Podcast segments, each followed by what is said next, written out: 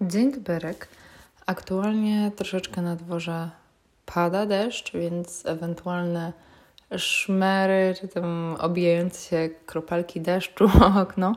Akurat siedzę przy oknie, powiem Wam, że uwielbiam mieć takie pole do rozkmin, kiedy widzę jakiś element zielonego czegoś. Także dla mnie to jest w ogóle, jeśli chodzi o overthinking, coś pięknego.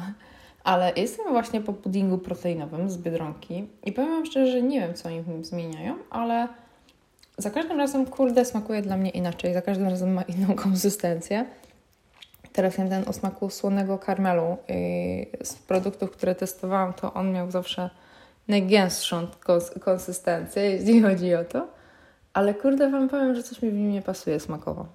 Te lejące były, się dla, były dla mnie takie dwa razy lepsze. No ale to jest szczegół. Teraz chciałam Wam e, powiedzieć w dzisiejszym odcinku podcastów, że chciałabym porozmawiać troszeczkę o takiej akceptacji ciała, bo ja ciągle mówię o zaburzeniach odżywiania i olśniło mnie tak nagle, że no w sumie gadam o tych zaburzeniach odżywiania, ale nie zaczęłam od tak naprawdę najważniejszej rzeczy, albo jednej z ważniejszych rzeczy, bo tak często jak mówię, że na zaburzenia odżywiania nie składa się sam aspekt żywieniowy, w sensie, że on jest problemem, tylko gdzieś tam czynniki poboczne, tak to nazwijmy, nie? inne problemy. I chyba tak według mnie największy stanowi taki, taki problem z akceptacją siebie. Nie tyle co swojego ciała, co po prostu jakichś takich swoich cech charakteru. I mm, zdarza mi się na Instagramie gdzieś tam od Was dostać wiadomość pokroju, jak Ty jesteś taka pewna siebie, albo jak tą pewność siebie zbudowałaś, albo nie wiem, kojarzę Cię z gimnazjum, z liceum, Jezu, jak Ty się zmieniłaś. I mm, są to wiadomości zawsze mnie uskrzydlające. Jestem zdania, że y, zawsze jak dostanę coś miłego od mojego obserwatora, obserwatorki, to mnie to tak napędza do działania, ale też uszlachetnia pod tym względem, że ja mimo wszystko w ciągu mojej działalności, gdzieś tam od 7 lat, kiedy działam w internecie, mm, to szczerze Wam powiem, że ja się spotykam z mnóstwem hejtu, czy z mnóstwem takiego wzroku typu side eye, nie? I ludzie nie zawsze mają do tego dobry stosunek, do pokazywania swojego ciała, swoich problemów, grzebania w przeszłości. Jednak nie chcę tego nazwać grzebaniem w przeszłości, tylko bardziej czymś takim... Um, że Twoja przeszłość jakby daje Ci pole do manewru pod tym względem, że jest dla Ciebie pewnego rodzaju historią, a historia jest dla nas pewnego rodzaju przestrzeżeniem. Nie, nie bez powodu uczymy się gdzieś tam o wojnach i, i skutkach tych wojen. I mamy takie, Jezu, nie chciałbym żyć w takim świecie. Słuchając tego nauczyciela od historii. Swoją drogą miałam okropnego nauczyciela od historii i mm, trochę źle wspominam lekcje z nim pamiętam, jak miał w tendencji e, zdawania sprawdzianu, w sensie, wiecie, takiego zwykłego pasu do następnej klasy, brać krzesło, stawiać je na środku sali i rzucać tymi sprawdzianami w górę z wykrzyknięciem, może nie wykrzyknięciem, ale powiedzeniem, które lądują na krześle, te zdają.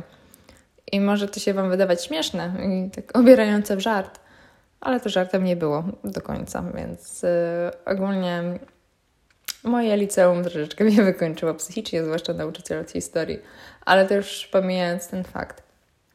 Jakby wracając do konsensusu, chcę Wam powiedzieć, że naprawdę uskrzydlają mnie wiadomości tego pokroju, że widzicie czy doceniacie taką zmianę, czy treści, które ja gdzieś tam promuję, dotyczące takiego body positivity, chociaż moim zdaniem też ta definicja troszeczkę wkroczyła na śmietnisko. Jest błędnie odbierana przez różnego typu osoby, też jest bardzo kojarzona z promowaniem otyłości, ale o tym sobie już pojarzymy, pojarzymy porozmawiamy w następnym odcinku podcastu. Dzisiaj chciałabym powiedzieć rzeczywiście o tej pewności siebie, którą mi się udało zbudować i opowiedzieć Wam troszeczkę, jakim typem osoby ja byłam, jak funkcjonowałam i jakie szczególne wydarzenie, bo mam wrażenie, że to będzie dosyć ciekawe, jak ja tą pewność siebie przełamałam, a może brak pewności siebie przełamałam, nie? jeśli chodzi o to. Um, ale żeby też przepraszam, uświadomić Was, jakim ja dzieckiem nieśmiałym byłam, to opowiem sobie przypowiastkę. Miawiska przypowiastkę o Natalii, która była w pierwszej klasie podstawówki. W przedszkole to w ogóle była masakra, ale tą pierwszą klasę podstawówki wspominam, no powiem Wam, o mój Boże, strasznie. Zwłaszcza, że gdzieś tam wtedy, w tej okolicy, moja mama zaczęła wyjeżdżać do Holandii do pracy, zbierać sobie pomidorki. E, mój tata wyjeżdżał do Niemiec na budowę i zostawaliśmy z dziadkami, no i moją ciocią.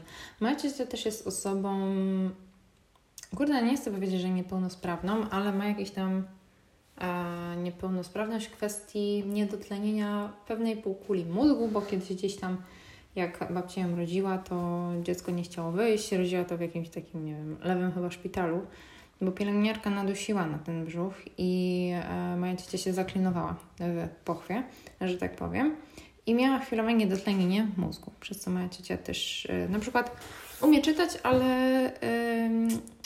jakby i pisać, nie? Ale kwestia tego, że na przykład napisałaby coś bez większego zastanowienia się nad tym, jest bardzo, e, bardzo ciężkie. Nie? Ona gdzieś tam w wieku 18 lat jeszcze, jeszcze normalnie uczyła się e, czytania z książki, także gdzieś tam jej mózg musi być ciągle stymulowany, ale tak normalnie wszystko ogarnia, funkcjonuje, umie posprzątać, ogarnąć wokół siebie, nie wiem, pojechać sobie do e, ośrodka, mieć normalnie przyjaciół, znajomych, dzwonić, nie wiem, kontaktować się z kurierem, różne takie rzeczy, jakby ogarnia, nie? Tylko tak właśnie w takich podstawowych czynnościach to, to my jej nie ufamy po prostu.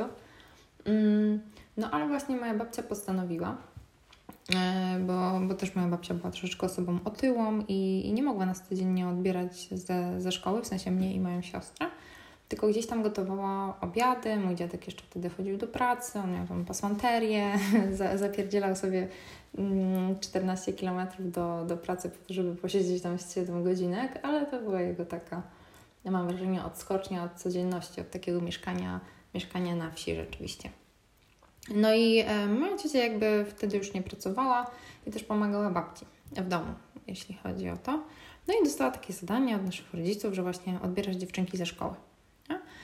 E, I czasami przyjeżdżała do tej szkoły, czekała na nas i jak czekała i jak był taki autobus, że mogła poczekać, to było super. Ale jeśli nie było autobusu i moja ciocia przyjechała 5 minut później, czyli przyszła 5 minut później, ja musiałam na nią czekać, bo wiecie jak to jest, jakby w klasie, kiedy wychodzisz i mm, kończy się lekcja, to czekają na Ciebie rodzice. I kurde, ja zawsze byłam takim poranionym dzieckiem, mam takie wrażenie, Mm, ja miałam zawsze swój świat, jeśli chodzi o to wszystko. Kochałam nad życie moich rodziców, którzy gdzieś tam wyjeżdżali i ja po prostu nie miałam z nimi kontaktu. Z, z, takiej perspektywy czasu czuję, że ja bardzo odizolowałam się od moich rodziców. Dużo zdarzeń gdzieś tam w naszym życiu nas od siebie odsuwa, nadal obecnie, ale kiedyś bardzo, ja nie wiem, ja mam takie wrażenie, że jako dziecko życie bym za moich rodziców oddała i mm, te pokazywanie tej miłości zawsze było dla mnie takie naturalne, nie? I co się, co się działo, nie? Gdzie, kiedy ta lekcja się kończyła tak, na, e, tak nagle, nie? O tej 14.20, Natalka już spakowana, kredki do piórnika, wyszłam ostatnia z klasy, bo zawsze lubiłam gdzieś tam każdego przepuścić, ja zawsze ostatnia, pilnowałam wszystkiego. I wychodzę i widzę te wszystkie dzieciaki gdzieś tam w objęciach swoich mam, E, wybiegające, cieszące się z tego, że jakby no one teraz już tam do domu, nie? Bo szkoła to jest takie jedno wielkie ochłapstwo i, i kurde trzeba tam siedzieć 6 godzin. Masakra. E, gdyby praca na etacie nie była gorsza. No ale wiecie, jak to myślenie e, siedmiu albo ośmiolatki. No i mojej cioci nie było, wiadomo. No i ja sama czekałam na przykład 20 minut na tym parapecie, a to nie było tak, że o Jezu, wtedy jeszcze można było siadać na parapecie szkolnym, jeszcze wtedy takie ceglaste te parapety były, a nie takie normalne. Jeszcze okna można było otwierać na korytarzach, powiem szczerze. Ja się jeszcze w fajnej podstawce wychowałam z, z na ten, na ścianach szkoły. No, ze starszymi klasami jeszcze jak widziałam, jak się okładają po mordzie na boisku szkolnym. Kurde, fajne to było, w sensie Według mnie ogólnie szkoły zeszły na psy pod tym względem, że wszystko jest takie formalne i wszystko jest takie nudne wręcz.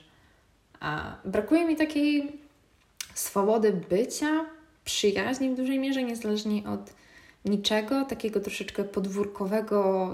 Wiecie, że jak były jeszcze te piaskownice, były te place zabaw, na które można było wchodzić, a nie one były tylko zarezerwowane dla młodszych dzieciaków.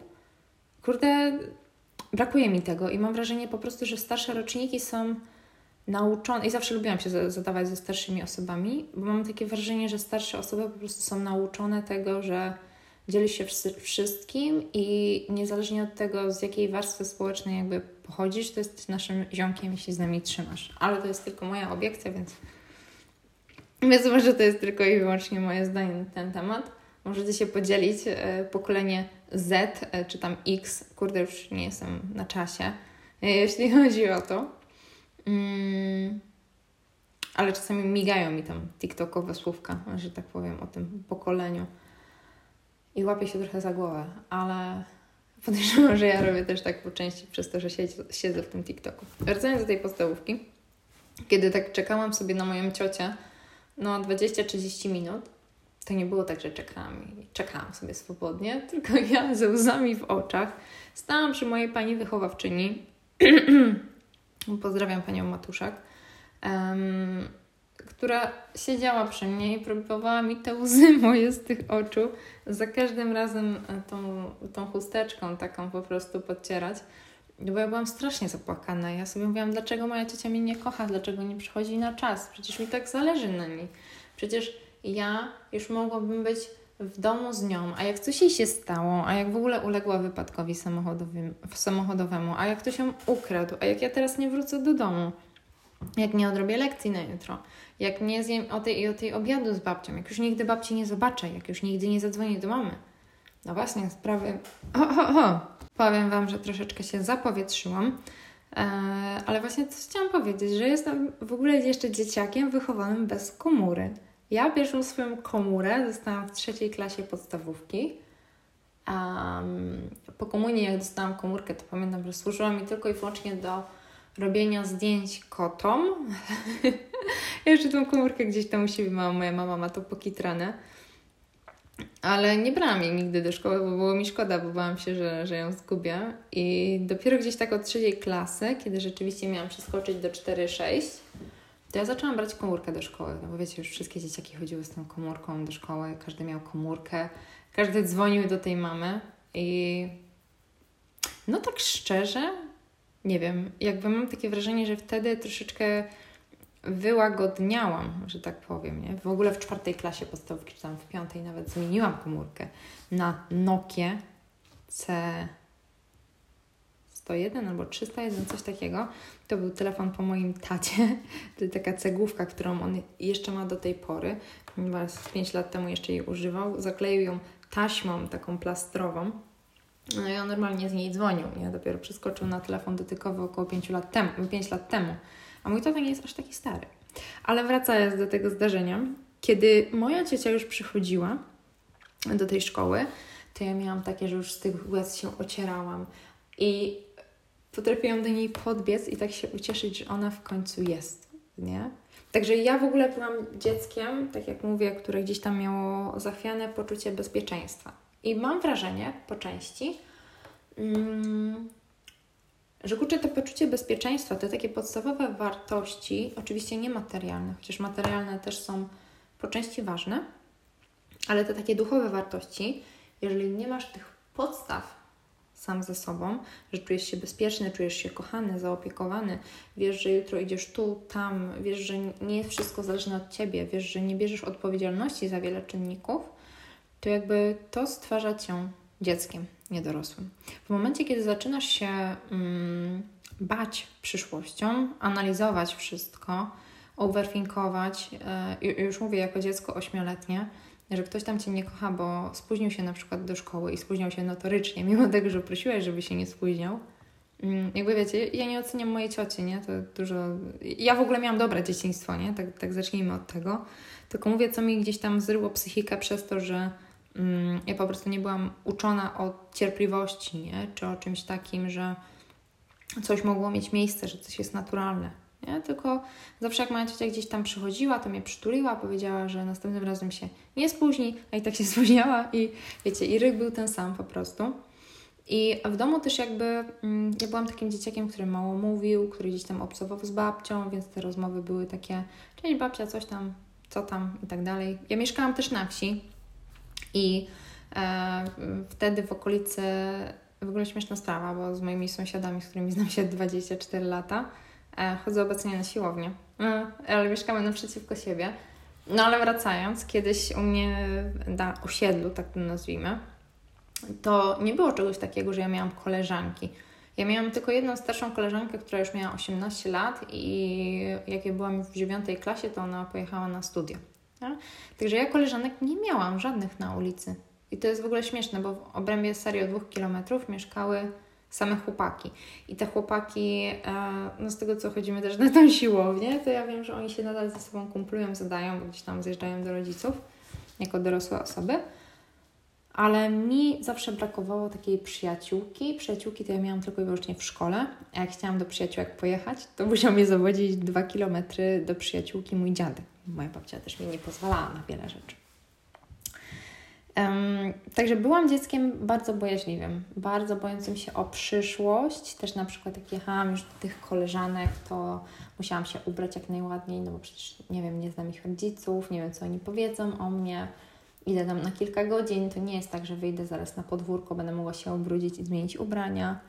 Mm, także był jakiś też taki kompleks wyglądania zawsze. Mam też wrażenie, że w ogóle pokolenie wychowywane przez naszych dziadków, bo ja nie ukrywam też, że pewnie nie miałam najgorzej. Też w mojej szkole zdarzały się dzieciaki, które były po prostu w domu dziecka.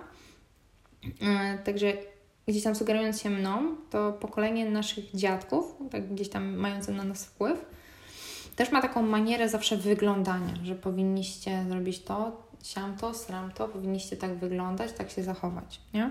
nie mówię, że to jest złe, bo uczy pewnego obcowania wśród ludzi, ale jest po części takie niekomfortowe na pewno dla mm, dzieciaka, który na przykład idzie na piaskownicę, żeby typowo się uwalić nie? i polepić babki z piasku. W gimnazjum z kolei, bo tą podstawówkę jakoś tak e, przeżyłam, potem stałam się troszeczkę bardziej pewna siebie w momencie, kiedy w szóstej klasie, wtedy tylko było sześć klas w podstawówce, ale w szóstej klasie moi rodzice gdzieś tam pozwolili mi już wracać samemu do domu. Ale i tak za każdym razem ryczałam, jak autobus się spóźnił. No bo przecież nie wiedziałam, jak wrócę do domu, nie? I w gimnazjum to pamiętam, że już przyszłam taki troszeczkę szok, bo przeskok z podstawówki do gimnazjum był dla mnie też momentem, kiedy ja zachorowałam na anoreksję, czyli to poczucie własnej wartości. Ja miałam w ogóle zachwiane, nie? To był, było już jakieś porównywanie się do um, obcych mi ludzi, do dziewczyn, które są dużo szczuplejsze, których ja nie znam, nie znam ich historii, albo nie wiem nawet jak jedzą, bo nie miałam okazji podpatrzeć w szkole na przykład, co jedzą na drugie śniadanie takie wrzucenie do nowego wora i wiecie, takie próba radzenia sobie z emocjami, gdzie ja sobie po prostu z tymi emocjami nie, nie radziłam i to porównywanie było mm, jakby dosyć mocne. Też mam takie wrażenie, że w gimnazjum już zaczęły się pierwsze jakieś takie sprawy odchudzania. Dziewczyny zaczęły zwracać uwagę na to, ile ważą, jak jedzą, w jakim środowisku się otaczają i byleby zachować jakieś takie rysy bycia szczupłą. Tak w mojej obiekcji, nie? To mam wrażenie, że dużo osób gdzieś tam się ze mną spoufali na tym polu, na tej płaszczyźnie. Mm, I liceum to już dla mnie była taka. Nie chcę powiedzieć wyjebanie, ale po części tak, bo ja zawsze miałam z tyłu głowy gdzieś tam to, że jestem niewystarczająca. Tak jak mówię, porównywanie się to u mnie jest coś, co no po prostu w moim życiu obcuje i ja sobie nie umiem przypomnieć momentu w szkole rzeczywiście, kiedy szłam do tej szkoły i nie było czegoś takiego, żeby sobie pomyślałam, a Kaśka z trzeciej B to jest taka szczupła, ona w ogóle się nie musi starać. E, gdzieś tam je sobie drożdżówki na przerwie, jest lubiana, ma znajomych, ma, ma chłopaka, wychodzi na wszystkie imprezy i wiecie, takie porównywanie się jest... No, byłam bodźcowana strasznie tym, jeśli chodzi o to. Także pokrótce opowiedziałam Wam gdzieś tam o tym, że po prostu byłam niepewna siebie. Że byłam takim dzieciakiem, który serio zawsze się porównywał, zawsze miał zachwiane poczucie bezpieczeństwa. Mm, nie ufał w 100% ludziom i czuł się po prostu gorszy z tego powodu, gdzie mieszkał, co robił, kto go wychowywał. Tak, to mogę powiedzieć szczerze, że po prostu czułam się z takiego gorszego sortu, jeśli chodzi o to. I co tak właściwie mnie zmieniło? Bo ja szczerze Wam powiem, że gdzieś tam w okresie gimnazjum oczywiście miałam już takie momenty, kiedy starałam się wśród tych ludzi odnaleźć. Mm, jednak nie wyszło mi to do końca. I ja uznaję, że taki przełomowy moment w moim życiu, kiedy ja stałam się pewna siebie, bo gdzieś tam w gimnazjum już właśnie zaczęłam prowadzić mojego pierwszego bloga, e, w sensie Instagrama. I on był o wychodzeniu z anoreksji. Jeżeli są tu osoby, które są ze mną od siedmiu e, lat, to pozdrawiam Was bardzo serdecznie. Mm, możecie mi gdzieś tam e, pyknąć wiadomość na Instagramie. Mm, no ale rzeczywiście w momencie, kiedy weszłam z liceum, to, to było takie przełomowe zdarzenie w moim życiu. Ja sobie pamiętam, że po napisaniu matur, wybraniu studiów, złożeniu papierów, już napisaniu ostatniej matury z geografii, która chyba była 22 maja, 4, już, już nie pamiętam.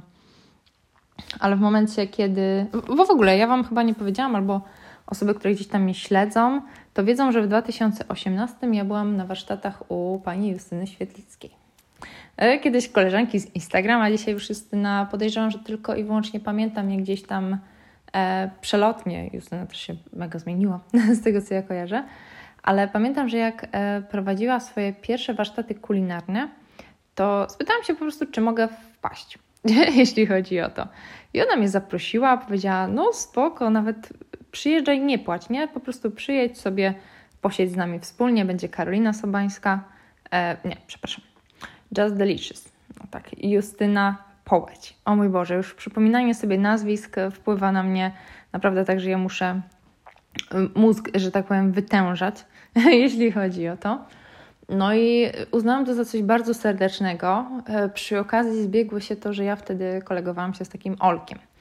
E, też prowadził Instagrama i e, mieliśmy taką swoją ekipkę ludzi, która podejrzewam bardzo się lubiła. To nie było tak, że mieliśmy ukrytą konfę na Instagramie i wiecie, tak sobie lajkowaliśmy posty, tylko to było takie, mm, jak sobie poczytacie te stare moje posty, to ja mam wrażenie, że taka serdeczność takiej społeczności, jakby grupka znajomych na Instagramie, którzy odnaleźli wspólny vibe i większość moich tych znajomych była z Warszawy, nie? dlatego gdzieś tam uznałam tę końcówkę roku, te propozycje mm, Olka, za, żebym przyjechała rzeczywiście do Warszawy, żebyśmy się wszyscy spotkali.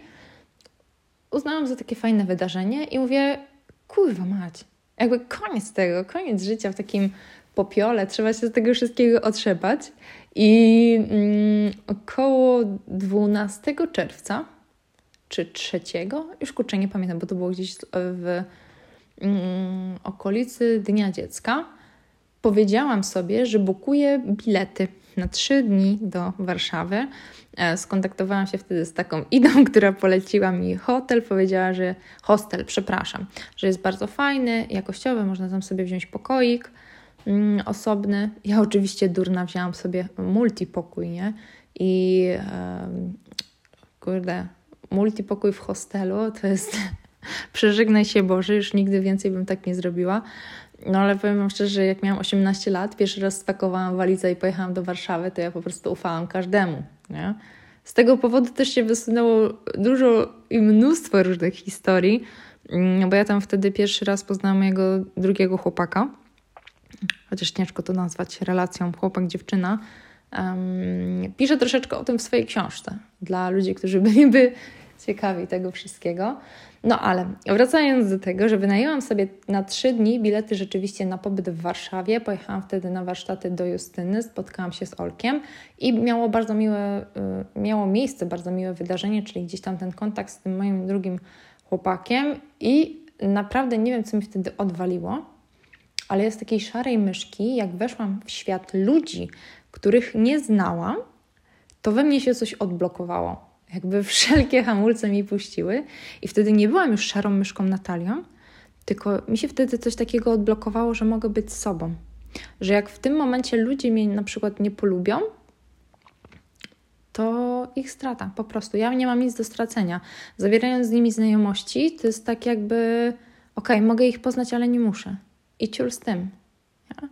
Także dla mnie skończenie liceum było takim momentem w moim życiu, kiedy po pierwsze miałam troszeczkę dość starego życia, a po drugie siłę, albo inaczej, taką potrzebę powiedzieć, że już mnie ten mój styl życia wykańcza. Już trochę mnie dołuje, już troszeczkę jest takim, chciałabym powiedzieć, momentem krytycznym, gdzie ja się na tyle w sobie zamykam, że już nie chcę, że chcę się strasznie otworzyć na świat. Czuję, ile lat życia swojego zmarnowałam, bo powiedzmy sobie od 11 roku życia do 18 mija Wam um, no, 7 lat życia. I to jest tak jakby wycięcie tego wszystkiego z życiorysu. Ja tak to objęłam, nie? Jako 18-latka.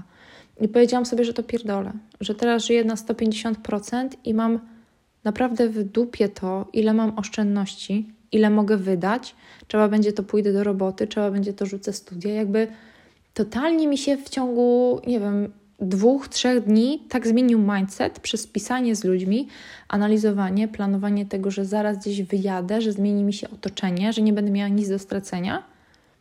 I było to po części ekscytujące. Także mm, ja mogę powiedzieć, że dla mnie przełamaniem bariery w takiej pewności siebie, bo to nie było tak, że ja się od razu zdecydowałam na warsztaty u Justyny Świetlickiej, wow, e, na wizytę z Aleksandrem, na, nie wiem, wyjście na randkę z, z nieznajomym typem, nie, jakby to było tak, że mm, ja dokładnie musiałam wszystko przemyśleć, ale w momencie rzeczywiście, kiedy pierwsze co zrobiłam, to spotkałam się z tą moją koleżanką z Warszawy, pozdrawiam Zuzię. Um, spotkałam się wtedy rzeczywiście z Robertem i no kurde, ja Wam powiem, że taki pierwszy kontakt z ludźmi i przefrunęła mi po prostu myśl, że jestem w Warszawie, to, co się stanie w Warszawie, zostanie w Warszawie. I jakby tak ziściłam to w życiu, że to było straszne. Jakby dla mnie to jest takie szalone, nie? że wow, jedzie sobie 18-latka, pierwszy raz pociągiem, w ogóle pierwszy raz jechałam pociągiem do Warszawy w nocy o godzinie 22, żeby oczywiście nie płacić więcej za hostel. Um, I od razu to, co zrobiłam, to właśnie no, rzeczywiście, jakby postawiłam wszystko na jedną kartę, że to, co ma się wydarzyć teraz, to jest teraz. Ja teraz mam czas na impreza życia. I, i, I tyle w temacie, nie?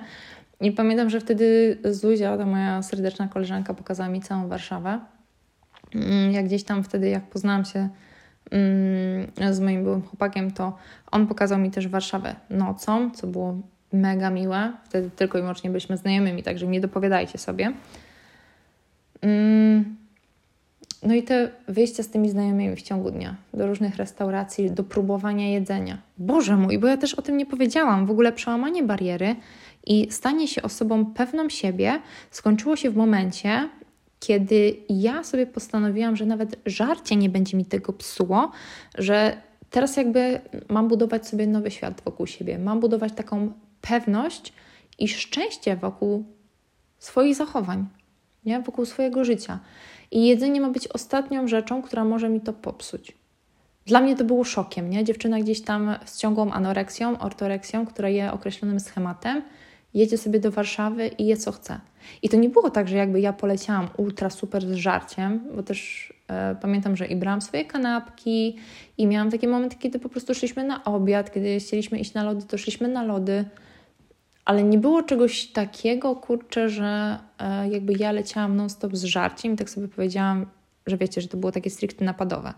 Nie, jakby ciągle to kontrolowałam, ale było to taka swoboda, takie szczęście, że mogę kurczę na jakiś czas odpuścić, że czuję, że to odpuszczenie daje mi dwa razy więcej radości niż kontrolowanie, przez to, że ja tak wspaniale spędzam czas.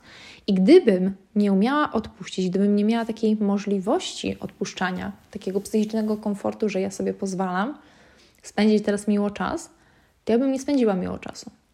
Bo bym ciągle się zamykała na to, że rzeczywiście żyję w utartym schemacie.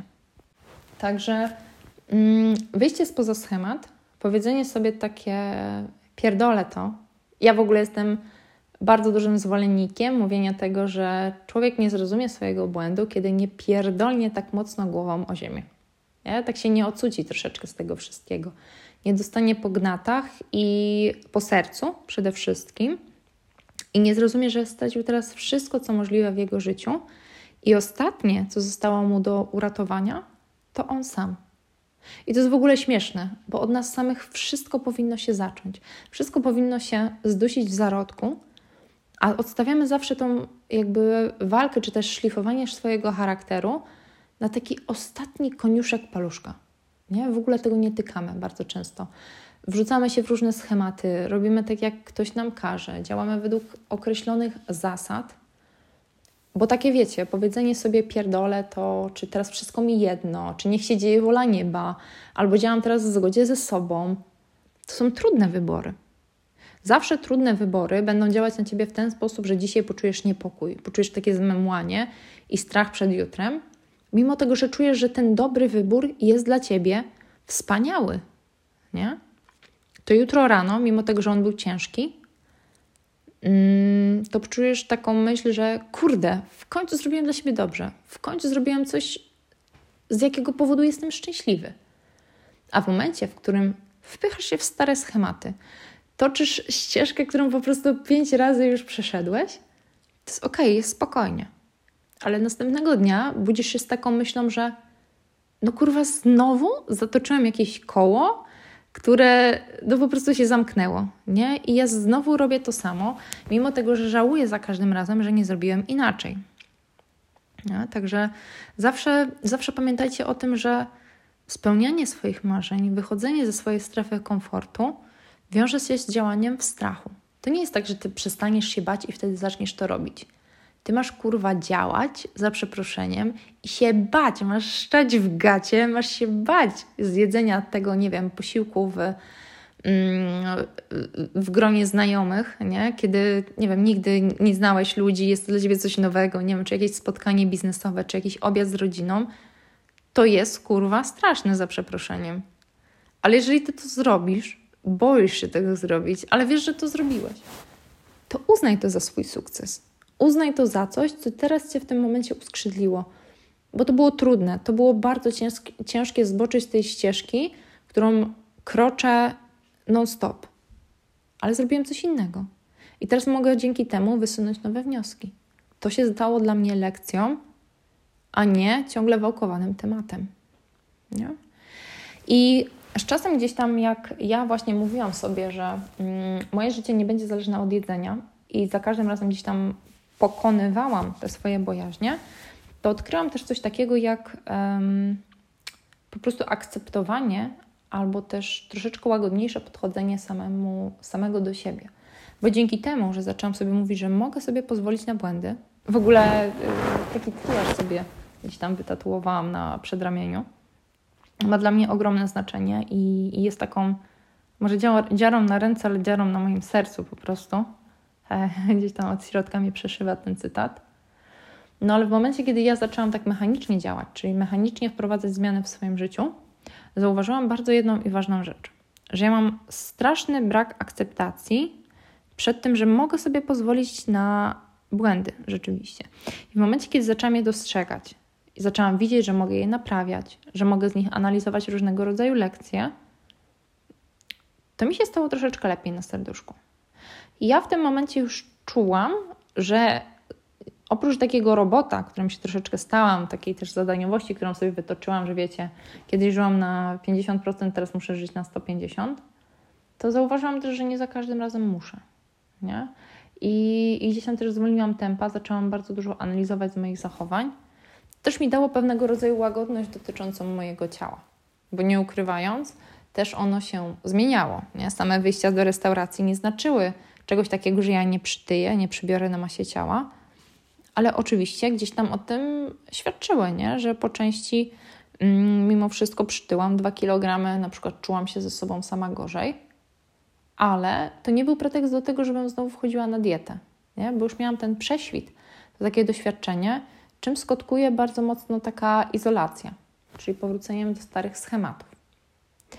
Wracając do tej mojej pewności siebie, wiadomo, że ona jest zaburzana, bo życie Was weryfikuje. To nie ma na to jednej rady, że ktoś Wam powie pierdol to, bądź sobą, myśl mniej, e, działaj w strachu, takie tam pierdoły motywacyjne, bo to są pewnego rodzaju pierdoły motywacyjne, które mają ziszczenie w życiu, bo sposób, w jaki myślisz, kreuje też Twoją rzeczywistość, ale ja mówię, że też rzeczywistość jest zajebiście weryfikowana przez życie, a życie rucha w dupę, krótko, mówiąc, nie? jeśli chodzi o to. Mm.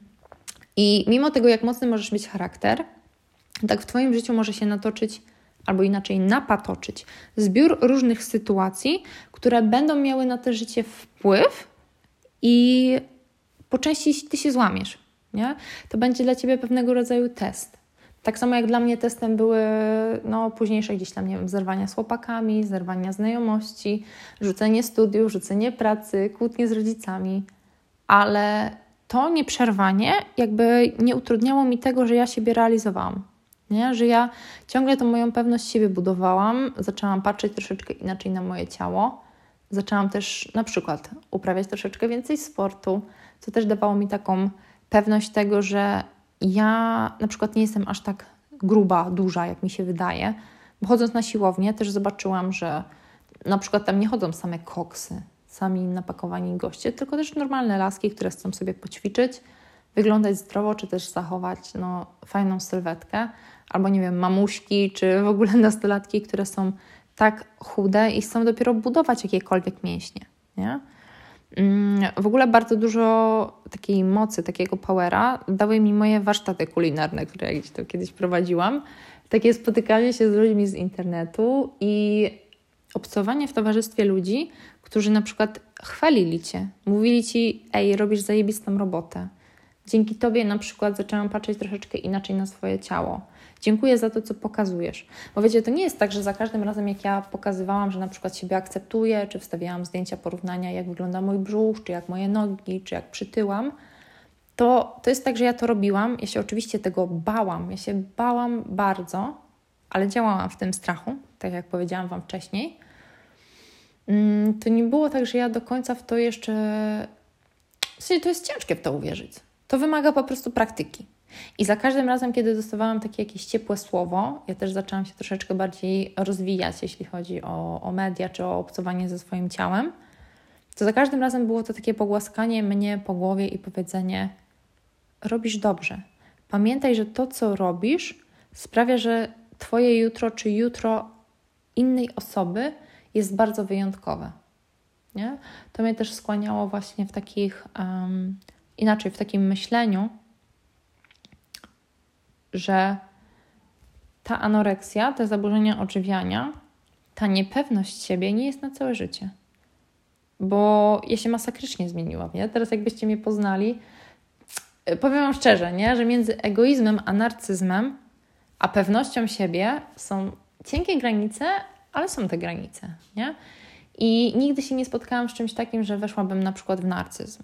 Nie? Tylko, że wow, jesteś pewna siebie bo ja, ja, nie jestem zachwycona do końca. Nie wiem, czy to ze swojej sylwetki, czy to ze sposobu swojego bycia. Wiem, że mam wady, wiem, że mam zalety, ale to nie jest już coś takiego, że przez to, że ja jestem na przykład taka i taka, porównuję się do kogoś i mówię, wow, chciałabym być jak ktoś. I w sumie, jak nie jestem jak ktoś, no to moje życie no, nie jest takie, jak sobie wyobrażam, więc w sumie jest do dupy.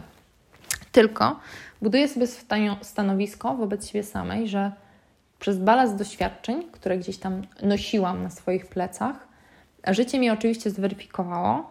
Ja stanęłam mu naprzeciw, pokazałam temu życiu, jakie mam cechy, jakie mam wartości, jak mogę działać, jak mogę samej sobie ułatwić to życie i zrobić sobie dobrze, obcując sama ze sobą. I mam wrażenie, że ja to życie wzięłam za rogi takie obróciłam, wytachrałam o tę, o, o, o trawę, że tak powiem, taką letnią, wiosenną, podniosłam i powiedziałam temu życiu, pierdolę te smutne momenty, nie? że mimo tego, że jesteście, ja Was nie wyrzucę z mojego życia. Wy zawsze tutaj będziecie, ale ja muszę nauczyć sobie, z... muszę się nauczyć sobie z Wami radzić, nie?